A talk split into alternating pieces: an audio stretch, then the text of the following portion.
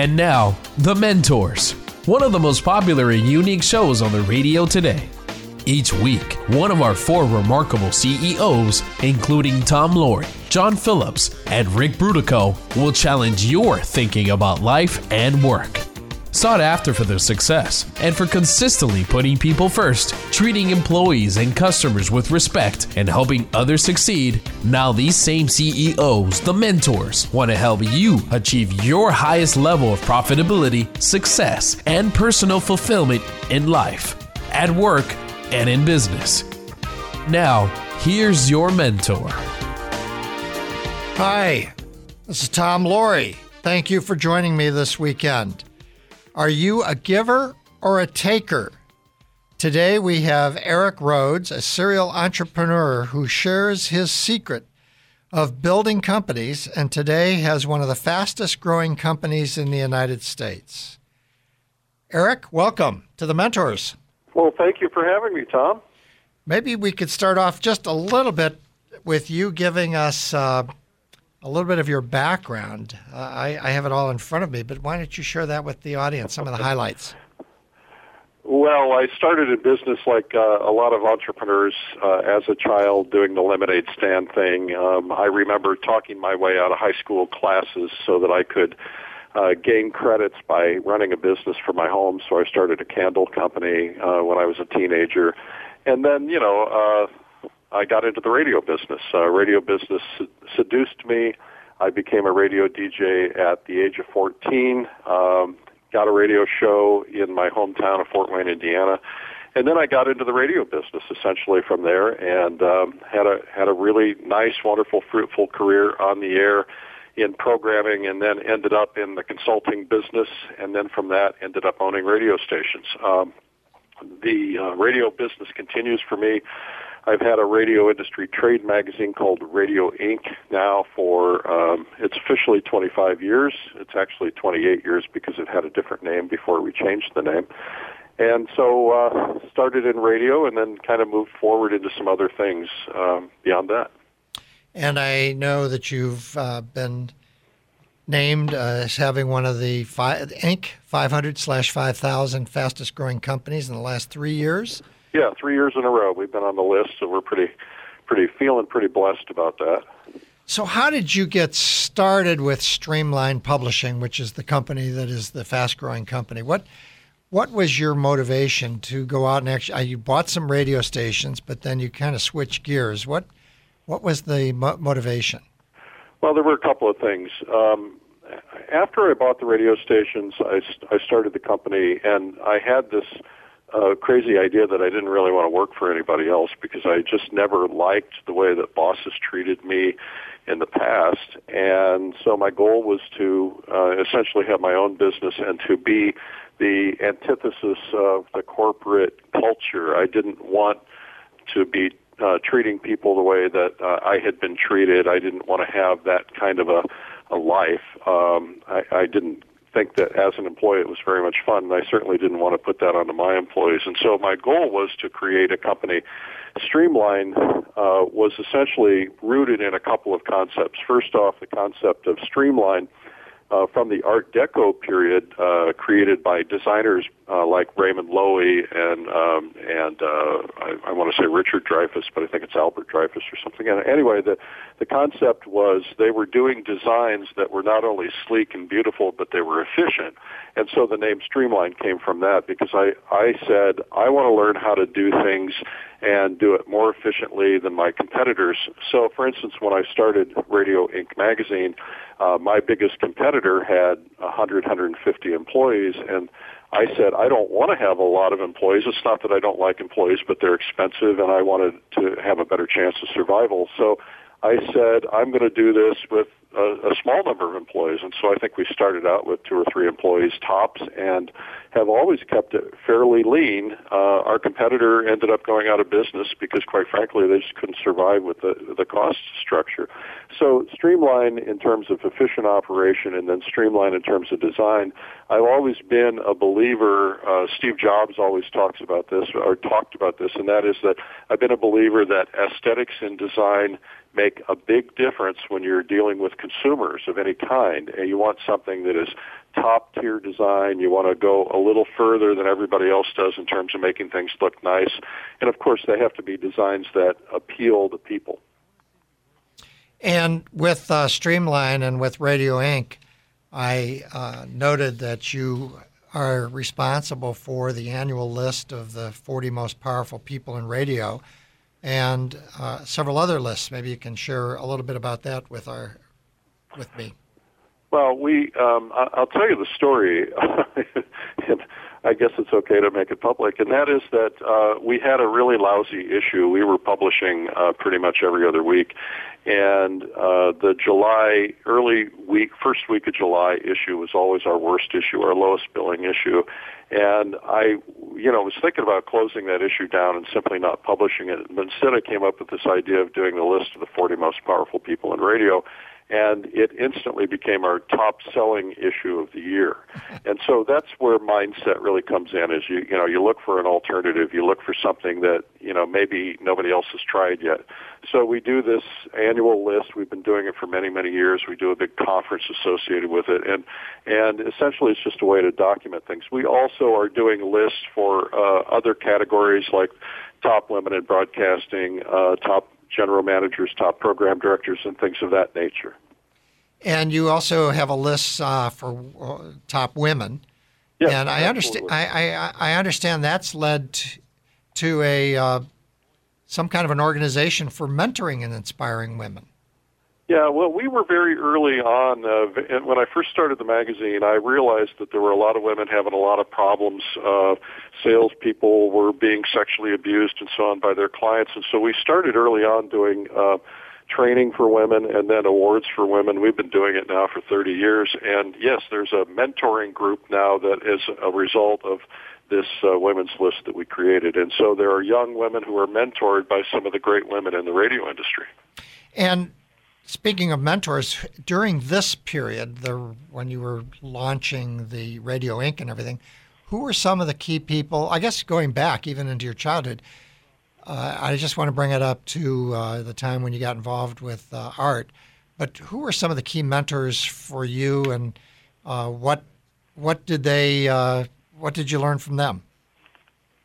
Well, my dad was a great mentor and still is at ninety-one years old. Um, he was an entrepreneur, so I grew up in an entrepreneurial household, so I didn't have the, the built-in fear. I would see him launch companies, and it just seemed like a natural thing for me. So he's been always a great mentor and continues to be, always gives me lots of great ideas. Some of the best ideas I've ever had came from him. And uh, also there was a fellow by the name of Dwight Case. Uh, Dwight had been with one of my competitors, embraced me very early on when I started the, the magazine. And I, he taught me how to go out and sell, and, and taught me the essentials of selling. Even though I had done some selling, I, nobody ever taught me how to sell like he did. And, and he taught me how to do a lot of coverage and a cocktail party fast, how to make sure you meet everybody in the room or everybody in the exhibit hall, and and uh, to leave an impact uh, when, you, when you meet with people. And do you have any secrets on uh, when you're going to the cocktail party and how you were selling and meeting people? Yeah, don't drink. uh, you know, my uh, my job when I go to a cocktail party is to meet and greet as many people as possible, so I, I basically try to introduce myself, um, ask them a little bit about themselves, try to... Um, have a brief conversation, you know, five minutes or so, and then move on into the next person and see how many people that I can talk to in that night. So you were building relationships. Absolutely. And then I always follow up with everybody I ever meet. That's great advice. Well, listen, we're coming up on a break. Uh, when we come back, we're going to be talking again with Eric Rhoads, a serial entrepreneur who has created one of the fastest growing companies in the United States. And we will talk about giving and taking. Hello, I'm Mike Lindell, the inventor of MyPillow, and like all of you out there, I had problems sleeping. Pillows would go flat, I would flip-flop all night long, I would wake up with a sore neck, maybe a headache, or feel like I needed a nap even though I slept eight hours. When I invented MyPillow, I wanted it to where you could move the patented fill to give you the exact support you need as an individual, regardless of sleep position. MyPillow will get you into that deep sleep faster, and you will stay there longer.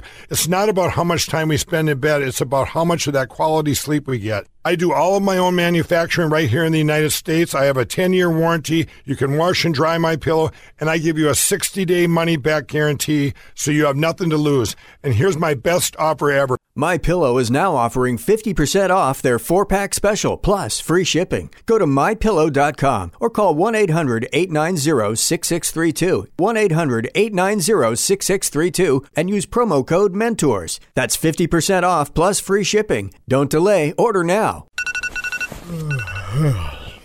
Imagine waking up and walking just eight steps to your work. No commute, no traffic. You set your own hours, full-time or part-time, your choice. Supplement your income, replace your income. It's up to you.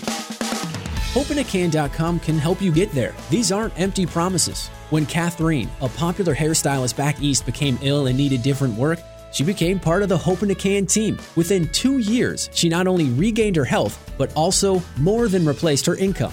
Mary, a nurse and mother of nine in the Midwest, quit nursing to be with her family and work from home. Her income put nine children through college. A near-retirement dentist is happily building a post-retirement business. What are your goals? Call now toll-free to learn more. eight five five nine two one HOPE. That's eight five five nine two one HOPE. Or go to hope in a can dot com. That's hope in a can dot com. hope in a can dot com.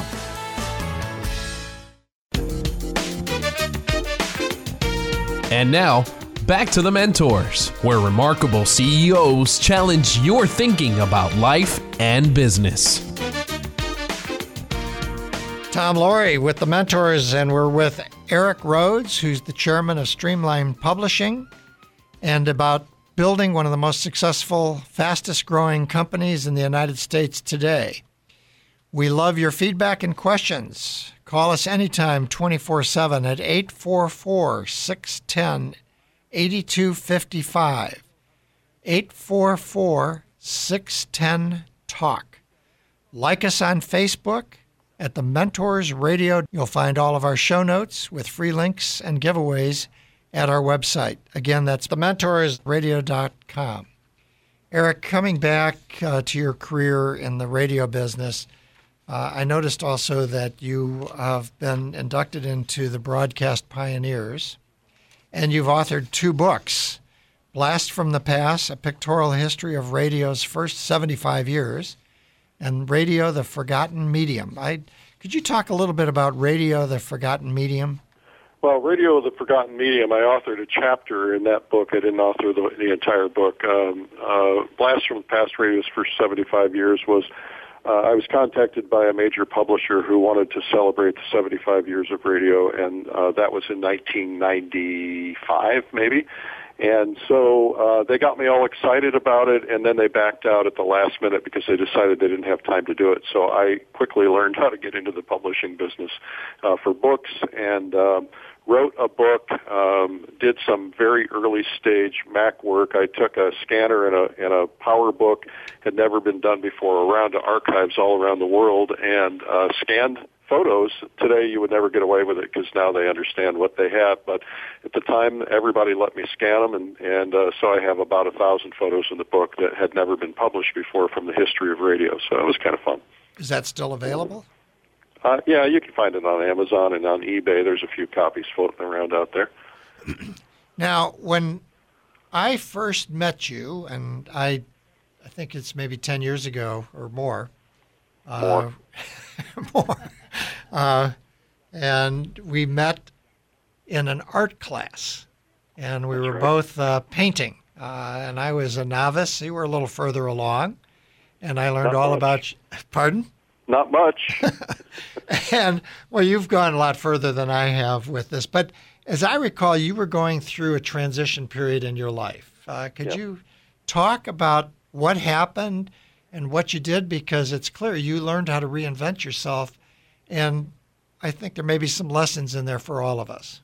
Well, I had come out to San Francisco uh, and raised a bunch of money with venture capital and started a company called Radio Central, which was one of the early stage internet radio companies. And Um, of course, built a company, developed some new technology, um, got some scale, and it was actually becoming very successful. The company was the second largest consumer of streaming uh, in America at the time. I think Yahoo was number one. And our success is actually what killed us, because we were um, burning more than a million dollars a month in streaming fees. And my board of directors essentially fired me and shut me down for my success, because we just couldn't raise any more money. It was right after twenty eleven, and and, and uh, the towers went down, and we just couldn't couldn't get any more money. But um, from that, I kind of decided what I wanted to do and what I didn't want to do and what I wanted my life to, to look like. And so I essentially went through a reinvention of what what I was going to do. And it starts, I think the most important thing a person can do is to start by what they don't want to do. I told myself I don't want to spend my life on an airplane. My wife had become pregnant with triplets. I wanted to be home for those triplets. I decided I wanted to work from home. And so I, I started with, okay, I don't want to work for anybody else. I don't want to work for venture capital. I don't want to work for private equity people. I don't want a board of directors who's beating on me. These were good people. I'm not suggesting they weren't. It just wasn't for me.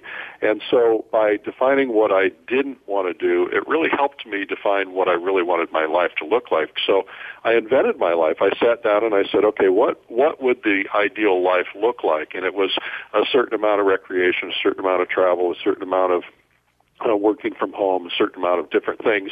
And so I worked really hard to get into a position where I could do that. For instance, um, my dad has a place on a lake in upstate New York. I love spending time there, but when I was working in this other environment, I never got to go there because it was it was paradise, but I just couldn't get there because I was working too hard. So I said, all right, I'm going to figure out a way to work from there for three months a year, and when my kids are out of school, I'm going to be able to be there all summer long. I'll still work, but I'll work from there. And this was kind of before the internet really was catching hold too much. And so I was able to uh, work on that for three or four years and, and figure out a way to do it and get my business in, into a position where it could operate, so I could be operating remotely, essentially. And that's uh, essentially the beginning of how I reinvented myself.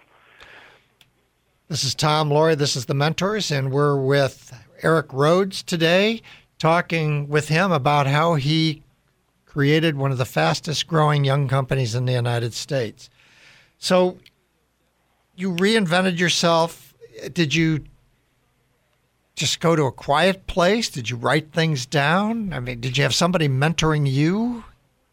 Well, I've gone through um, a number of stages of reinvention. I, I, I think my most recent one is probably what you're referring to, and that is that I I essentially had celebrated the twenty-year anniversary of Radio Incorporated, and it was kind of a kick in the gut because I actually looked at myself and I said, wait a minute, I'm not further ahead than I was. I had no no more money in the bank than when I started.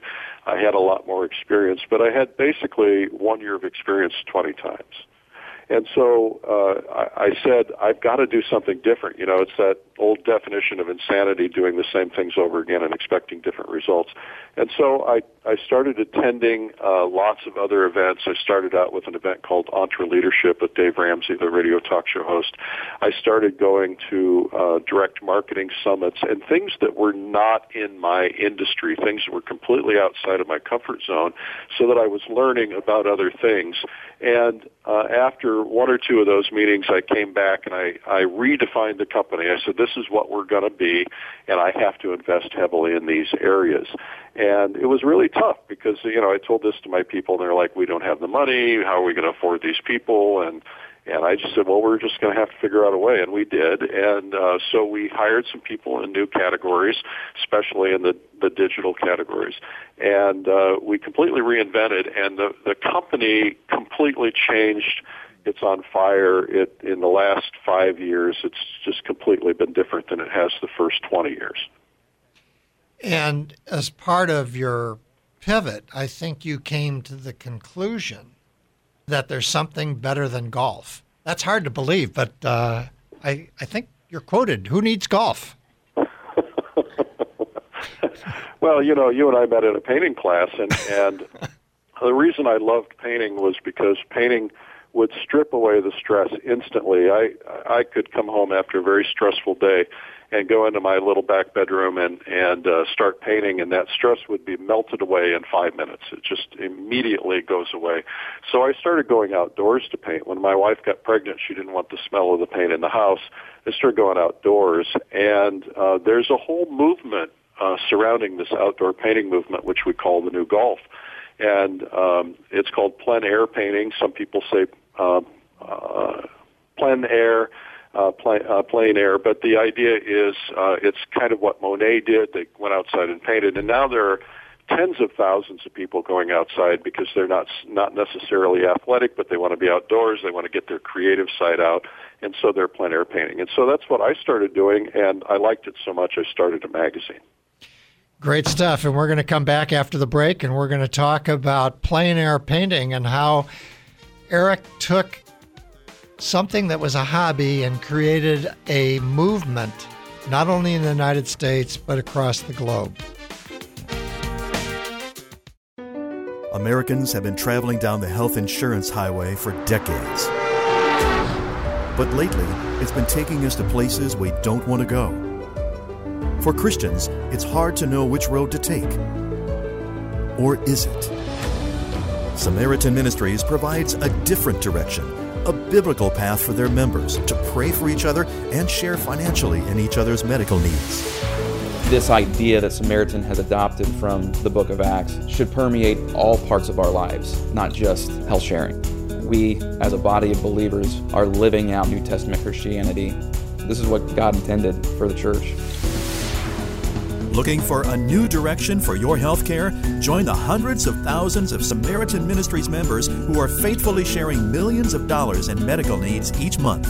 For more information, visit us online at samaritan ministries dot org. That's samaritan ministries dot org. Are you struggling with how to practice your faith at work? Get answers to your questions and much more on the Catholic Business Journal, focusing on careers and business with a Catholic perspective. That's Catholic Business Journal dot biz. The Catholic Business Journal, generating a return on principle. Catholic Business Journal dot biz. Catholic Business Journal dot biz. This is a church, a church that might be like yours, with beautiful stained glass windows. Through the years, time and weather took their toll, so the people in this church went online and found Willett Hauser Architectural Glass. Willett Hauser did a free inspection and evaluation of the church's windows.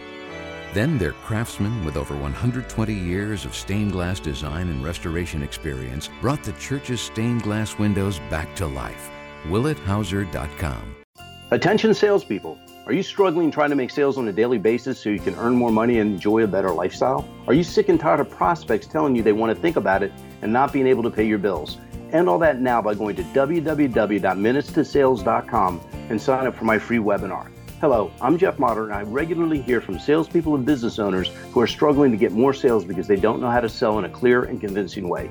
And that was me when I started out in sales more than thirty-five years ago. I knew I had a great product that made people's lives better, but for some reason, I just didn't know how to tell people about it in a clear and convincing way. I couldn't even close the door, so to speak. But all that changed when I cracked the code. Since then, I've helped hundreds of people to understand the process and be able to sell at will. If you'd like to start making more sales immediately, sign up for my free webinar at w w w dot minutes to sales dot com, where you can experience for yourself my simple, amazing process and see how it instantly improves your sales ability. Go to w w w dot minutes to sales dot com today and sign up for my free webinar. Talk to you soon. And now, back to The Mentors, where remarkable C E Os challenge your thinking about life and business. If you tuned in late, you can listen to the show on iTunes or podcast. You can go to our website, the mentors radio dot com, to subscribe. And you can call us twenty-four seven at eight four four, six one zero, talk, eight four four, six one zero, talk. Particularly if you have any questions for or comments about the show with our guest today, Eric Rhoads, who is the founder of Streamline Incorporated, which is Streamline Publishing Incorporated. Streamline Publishing Incorporated. I'm sure there's a trademark on that, so Thank you. And uh, and uh, his pivot, not complete pivot because he's still in the radio world, but he pivoted with reinventing the company by focusing on painting.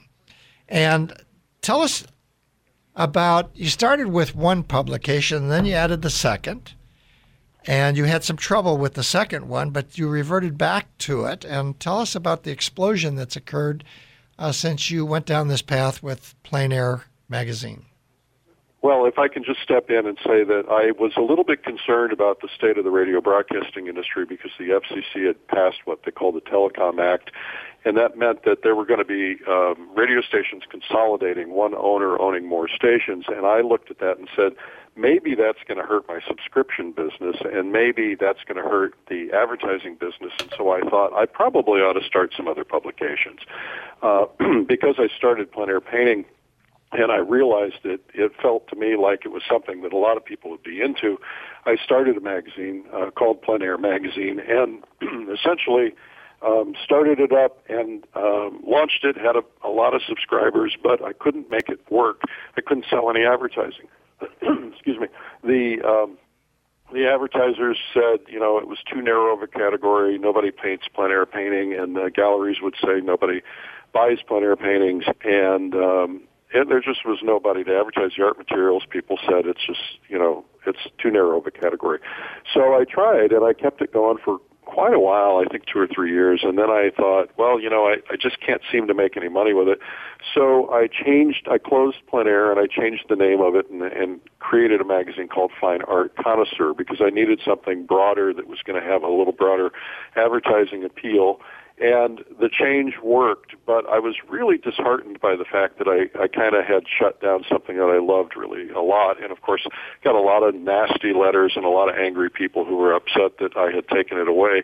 But the economics weren't there. So I just kept an eye on it. And over the course of a few years, I would hear from people, and I started hearing from more and more people, bring it back. So I finally decided that if I could If I could get just ten thousand subscribers, it would be enough to at least support the magazine, even if I never saw another advertising dollar, because I was so passionate about the category. So I brought it back, and it was kind of like bringing back, you know, classic Coca-Cola, and and uh, everybody just embraced it. The timing was right. Uh, the plein air movement started blossoming and booming, and as a result, Uh, the magazine now is, is a top seller, uh, number one selling uh, representational art magazine at Barnes and Noble nationally, and um, so it's it's just a big, big difference from what it was. And, you know, it was all about timing. It is, but also it's about generosity. Yeah. And there's oh. a lesson you learned, and let's talk a little bit about generosity and what you learned along the way about giving. Well, I kind of grew up in a, you know, a typical business family, and uh, back in the old days of business, there was a lot of, a lot of take and not a lot of give. Not so much with my own family, but my, you know, people I knew, and and I had kind of started out in that direction. And I, when I went to Dave Ramsey's entrepreneur, uh, Entre Leadership conference, uh, the one thing stuck out. Dave said, "You need to operate with a spirit of generosity," and and he said, "You need to give more than you take." And it it just felt like finally I found my own skin. This is what I've been trying to define my whole life, but I never really figured it out. And so I came back and I said to the staff, we're going to change the way we do things. We're going to give more. When people buy advertising, we're going to give them more than they expect. We're going to do more for them. We're going to, you know, we're, we're not going to tell them we're doing it. We're just going to do it. And I said, we're also going to start giving uh, uh, fairly high percentage of our, our profits uh, to uh, homelessness, because that was something that I was really into. I didn't want to see homelessness. And so, uh, and I thought appropriate because plein air is outdoors and homelessness is outdoors. And so we give a high percentage of our profits to homelessness, and, and we changed our spirit of generosity. And we also started Uh, a basically an employee profit sharing plan uh, where essentially uh, all the employees get some benefit from the growth of the company. And those three things really flicked the switch. Those are the things that made the company soar. And suddenly the business just started amplifying itself over and over and over again, just growing at very rapid rates. I was telling some folks earlier uh, in a meeting this morning that um, in the month of February, or at the end of the month of February for two thousand seventeen, we had ex- we had hit our annual budget, and by the end of the year, we ended up sixty-four percent above our uh, budget. Oh, gosh, what a great story. Uh, this is a reminder. This is Tom Loarie, The Mentors. We're with Eric Rhoads, who's the chairman of Streamline Publishing, one of the fastest-growing companies in the United States. Now, I have followed the, obviously, because I did meet you in a painting class, and I was an early subscriber to Gen one of Plein Air. Uh, there's no question in my mind, uh, your timing was right, but you also, or your magazine, you, uh, had a lot to do with the what's going on with Plein Air, and it's become a real movement, hasn't it? Well, I, I would, yes, it's become a huge movement. I, like I uh, alluded to, it's like the new golf, right? A lot of people are doing it, and it's just perfect uh, for a lot of people because it's, you know, gives them the chance to be creative. They get to be outdoors. They're getting to be social because they're around other people.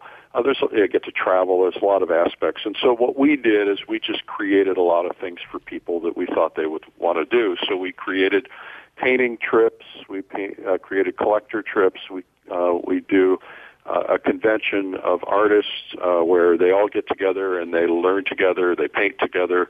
Uh, so we, we've just kind of amplified the movement by, uh, we certainly didn't create the movement, but we we have certainly helped um, helped the, the people in the movement have things to do that are fun for them. And we'll provide some links with Eric's help uh, on our website that you can go to after the show uh, to look at things like the art marketing boot camp video, the trips that they offer, Uh, and other, uh, what is it, outdoor painter dot com. There's a number of places you can go. But one of the things that's, uh, for me personally, from a uh, organizational standpoint and watching ventures over many years, what you've done, if you think about it, plein air painting is the horizontal. It's the, it's like the chip in the in the in the world of tech, and out of the chip have come other applications of the chip, and you've taken plein air into a number of other areas like travel and the conventions and everything else. And it's a very, very important concept, I think, uh, and I don't know if you did it intentionally or typically these things are kind of organically, you see an opportunity to move with it. But for people interested in growing business, this is a fascinating um, Uh, a case study of growing a business. There's a venture firm here in the Bay Area called Vertical Ventures, and they look for horizontals where they can learn the horizontal and then drill down and do a lot of applications. And, and you're really following that format. Well, it's about how you slice the pig. As well, you've you got any and more? What, what I mean by that is the you know the butchers will tell you that they use every bit of the pig. They re, and so you know they use the tail, they use the snout, they use the head, they use the bones, they use the meat. And so what you have is a lot of um, resources. You know, we try to repurpose everything into different areas. So we'll take articles, we'll repurpose them into books or videos or products, you know, things of that nature. That's really where we go ho- deeply horizontally. Well, it's been fascinating to watch you grow the company. Uh, when we come back after the break, we're going to continue our interview with Eric Rhoads, the chairman of Streamline Publishing. In classrooms across America, students are not learning the same history you did. Last year, McGraw-Hill apologized for calling slave trade immigration, and a popular world history textbook devotes a full chapter to Islam and Muhammad, but only a few sentences to Christianity and Christ. Recent federal testing shows students are far worse in knowledge of U S history than in math. Only twelve percent of high school students are proficient in U S history. Today's history textbooks not only fail to engage, they favor political correctness over true history. This is a serious problem that has a far-reaching impact on our culture and our future. What are your kids and grandkids learning? At Catholic Textbook Project dot com, you'll find fresh, accurate, engaging history textbooks.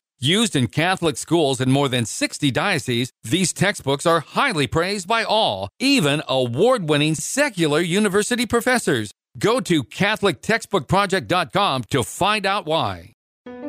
Americans have been traveling down the health insurance highway for decades.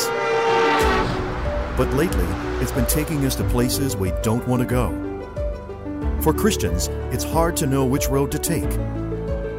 Or is it? Samaritan Ministries provides a different direction, a biblical path for their members to pray for each other and share financially in each other's medical needs.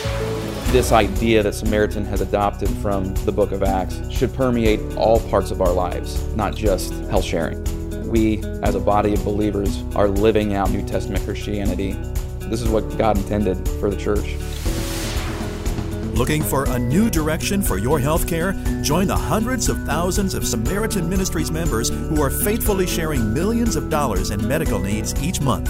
For more information, visit us online at samaritan ministries dot org. That's samaritan ministries dot org.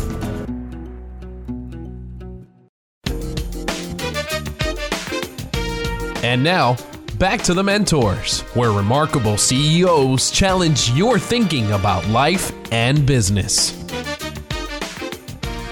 This is Tom Loarie. We're with Eric Rhoads, the chairman of Streamline Publishing. If you've missed part of the show, we're talking about giving and taking and success in business and in your career. You can listen to the show on our at our website, the mentors radio dot com. You'll find all of our shows and all of our show notes with free links and giveaways at the mentors radio dot com. You can also call us and leave a question for me or for my guest anytime, twenty-four seven at eight four four, six one zero, talk, eight four four, six one zero, talk. Uh, back to Eric. So I read that you're one of the most painted individuals in the country. Uh, in the world, I guess. That's what they tell me. Tell us a little bit about that. That I, I think, and I've seen a number of them, and it's it's really quite interesting to see how uh, people paint you in different ways. Well, I um, I love portraiture. My mom painted my portrait when I was a young boy, and I I think I fell in love with my own image at that time.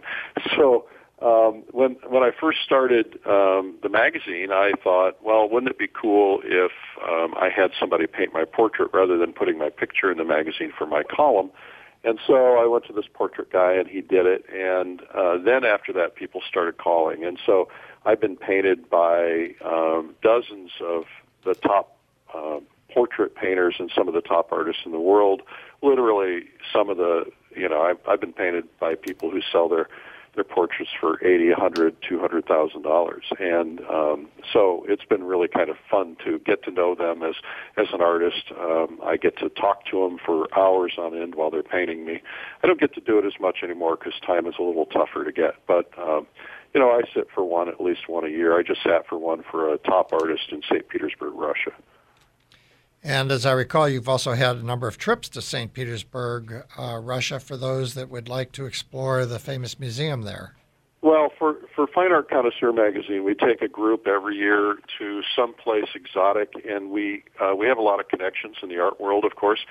So, for instance, when we went to the Hermitage on our first trip, and again uh, last fall on the second trip, they uh, we got in there when they were closed. Uh, we had the whole place to ourselves, which was pretty amazing. And so we take people behind the scenes. We've gone to the homes of artists, the families of deceased artists, and, and uh, you know, we go to a lot of really interesting places and see the world from a different perspective. If if you love art, that's kind of a fun thing to do, and it's been fun for me to, to lead the group. And to remind everybody, tell us a little bit more, what is plein air painting? Let's talk about it in a more uh, visual way and what it really means when you're a plein air painter versus somebody a that would... Studio sh- painter. A yeah. studio painter is someone who paints indoors or maybe in their studio or in their back bedroom like I used to do. And a plein air painter is somebody who basically takes the easel outside and paints outside. It's a it's a great experience because you can see uh, light and color better. It's better than a photograph, which, of course, doesn't tell you the real accurate color and, and shadow and shape and so on. And uh, it's it's fun. It's um, I, I love doing it. I still do it a lot. I usually carry paints with me when I travel. And if I get a, a little break, I'm, I'm sitting in a hotel room in Miami right now, and I'm tempted to, you know, go out on the balcony and paint the ocean. So it's it's fun, and, and these are wonderful memories. I have paintings all over my house, and uh, they're paintings that I've done on trips around the world, and, and it's just so much nicer to have than than just a photograph. And you uh, indicated that you have a goal of starting a plein air museum someday? Yeah, I actually have two museums that I want to start. I've got to, I've got to find the money, and um, uh, nobody's really ever built a museum of plein air painting. There are some museums that feature plein air painting, but this movement is the largest art movement in the history of art. Uh, there are more people involved in this movement than anything that's ever been done, and I want to categorize that and, and turn it into a museum. Uh, I want to put it into a major city. I've had uh, somebody already offer to donate land and build a building for me, uh, but it's not in a major city, and I, I want it to have traffic, because if it doesn't have traffic, it won't survive. Uh, this is Tom Loarie. I'm with Eric Rhoads, the chairman of Streamline Publishing, which publishes Plein Air Magazine and the Fine Art Connoisseur. Um, how have the you, the the the uh, convention that you have every year, which brings people together and they paint together and everything, and there's a great social aspect to this as well. Um, how have the demographics changed in recent years? Well, I have, you know, the demographics of plein air painting are changing a lot. It started out, when I first started doing it, was a lot of older people, a lot of retirees, and there's still a lot because they have time. Uh, oftentimes they have money, they can travel, uh, but we're seeing a lot of younger people. I, I do a podcast called the Plein Air Podcast, and because of that, um, it's really spreading. The podcast is, you know, got tens of thousands of people listening to it, and And it has um, a lot of younger people that are showing up at our conferences who want to learn about this thing, plein air painting, but also a lot of older people. And and so uh, we had uh, probably at least one hundred people showed up at the last conference. Conference is about one thousand painters. It's really a blast. We bring in the top, about top seventy or eighty artists in the world to teach on stage. We have four different stages. And then um, we all go out together and paint. So imagine we're all going to be in Santa Fe, New Mexico in April, and we're all going to be outside in the same places painting. It's like a sea of painters. It's really a lot of fun. And can you give me some idea of scale when you're talking about how large the movement has become? I think it's a, probably a couple hundred thousand people. That's great. And... Um... You also are going to do some, you, you mentioned something about documenting this important time in, or an important time in history with videos or something uh, along those lines.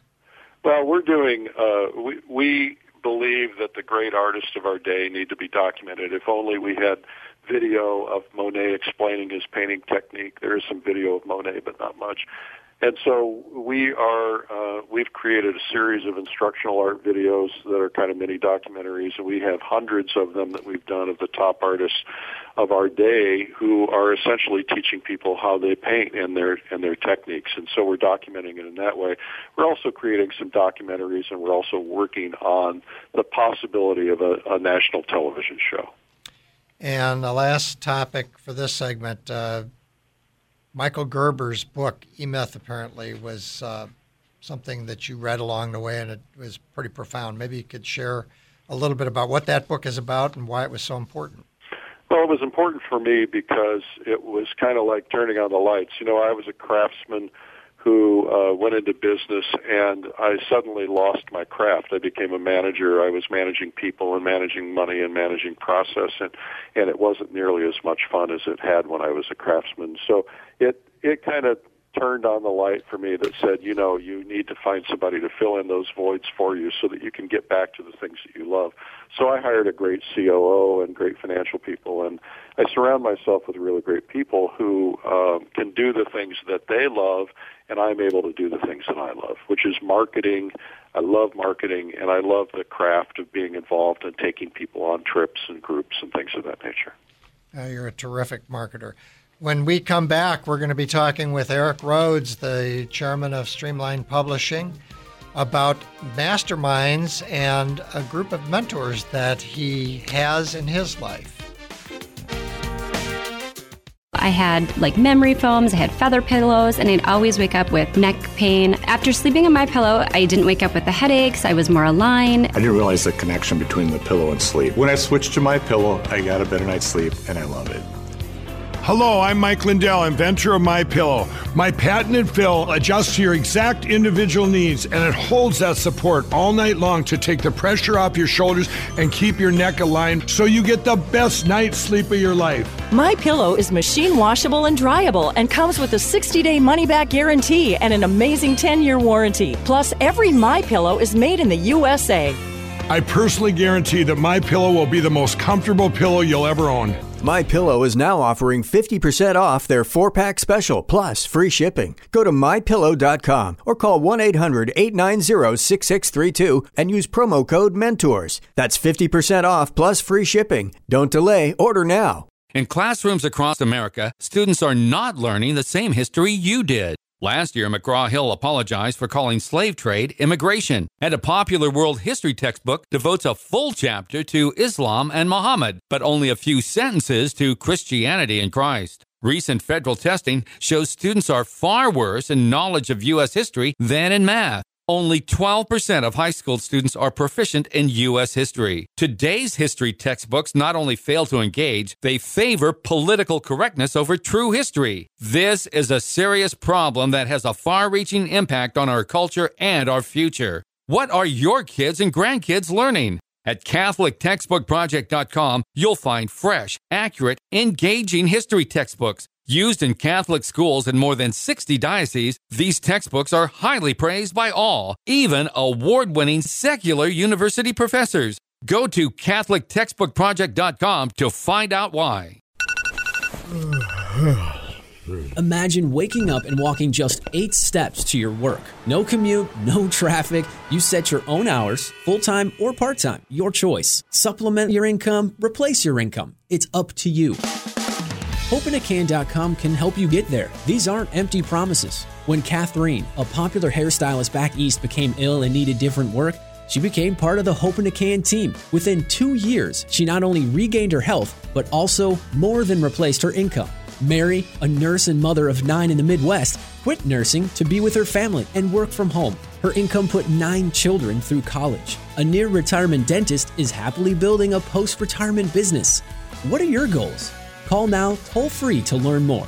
eight five five nine two one HOPE. That's eight five five nine two one HOPE. Or go to hope in a can dot com.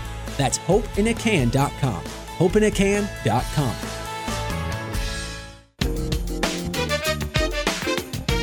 And now, back to The Mentors, where remarkable C E Os challenge your thinking about life and business. Tom Loarie with The Mentors, and we're with Eric Rhoads, who has built one of the fastest growing companies in the United States. Eric, one of the things that you've been doing recently, maybe in the last year or so, is the Sunday morning coffee. Maybe you could share with us what that's all about. And and we will post that on the website as well so people can sign up for it. Well, essentially, you know, everything I do tends to be all business, and I had written something that I shared with a friend of mine, and he said, you know, your your readers need to see this kind of thing, too, because I was talking about philosophy on life or something, I don't remember what it was, but um, so I started this blog called uh, Sunday Coffee with Eric Rhoads, and essentially um, I just kind of pontificate about life, about ideas, about business, about ethics, about, um, you know, a, a lot of it's about art, too. But it's it's more about what's on my heart, not so much what's in my marketing and my business and so on. And it, it's just a way to share kind of what I'm thinking about. And sometimes it's just something I see, an observation somewhere that, that I want to point out something that I learned from it. So that's essentially what that's all about. Now, you're in Miami. Why are you there? I'm here for a mastermind group. I, I uh, learned a really important lesson in business, and that is that uh, it says in the Bible there's wisdom in multiple counselors. And, you know, we entrepreneurs are kind of loners. We don't have anybody to talk to. Our employees don't always understand us. And so um, I had joined a mastermind group, and I started seeing some growth in my business. A mastermind group is essentially uh, usually there's a leader, and then there's people who have businesses, different kinds of businesses, and you share ideas, and, and they get together and use their brains to help you. It's a one mind, right? Mastermind. They help you. So this morning, for instance, I was in this group, And uh, I said, okay, here's a big problem I want to solve or a big opportunity I want to tap. How do I do it? And they'll, for twenty, thirty, forty minutes, they'll just say, okay, here's here's ideas. And so you got fifty different people throwing ideas out for you. And we do this for everybody. So the one I'm in now is called the Titans Mastermind. It's some of the greatest direct marketing people in the world. And it's a great chance to uh, create a brotherhood of, of people, brotherhood and sisterhood of people who we have uh, a lot of differing interests, but we learn from one another and we help one another. And, and so we meet uh, three times a year, and then we meet once a, a month on the phone. Sounds very interesting. Uh, yeah, it's a lot of fun. Yeah, great break, too. Miami isn't bad this time of the year either. Not so bad. Uh, what what is the uh, one thing that you would share with people? Uh, going the one most important thing that you could share with people uh, from what you've learned in your life. Oh man, I, I, you know, how do you narrow that down to one thing? Uh, prayer, I guess. Um, I had an instance one time. I you know I wasn't really sure. I you know I've always been a, a believer, but I wasn't. I had some doubts at one time. And this guy came to work for me. I think he was an angel that came in and just he stayed for a very short period of time. And he said to me, if you have a need, ask for the exact need, down to the penny if it happens to be financial. And I got into trouble, and I had a financial problem, and I couldn't meet payroll. And I got on my knees, and I prayed for the exact amount. And I, th- I kind of thought, gee, this is silly. And then all of a sudden, two days later, a FedEx arrived, and it said, we hope we don't mind. We want to prepay the year following year's advertising. And they sent me a check, and it was that exact amount down to the penny. If anything turns you into a full believer, that would do it. Huh. That's great. And and last question, who are the happiest people that you've met along the way?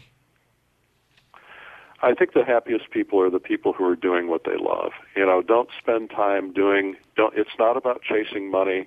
Um, may, money is a byproduct of being happy, and it, if you're happy and you're not making money, you're golden. If you're um, unhappy and you're making money, you're in a bad place. You want to try to find a way to be happy, and if you're making money at the same time, that's great. But it's all about being happy. Do what you love. Don't do what you don't love. Don't spend another minute of your life doing what you don't love.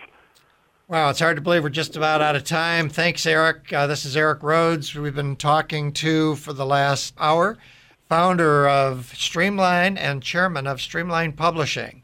You've been listening to The Mentors. This is Tom Loarie. Thank you for joining us. Join us next weekend at this time for the next edition of The Mentors.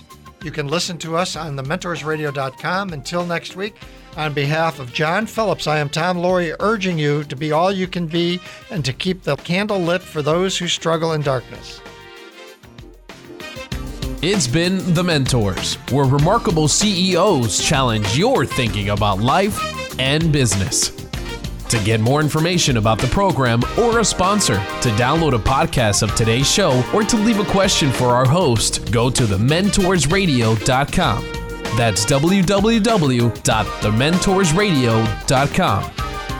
The preceding program copyright C B J, L L C. All rights reserved.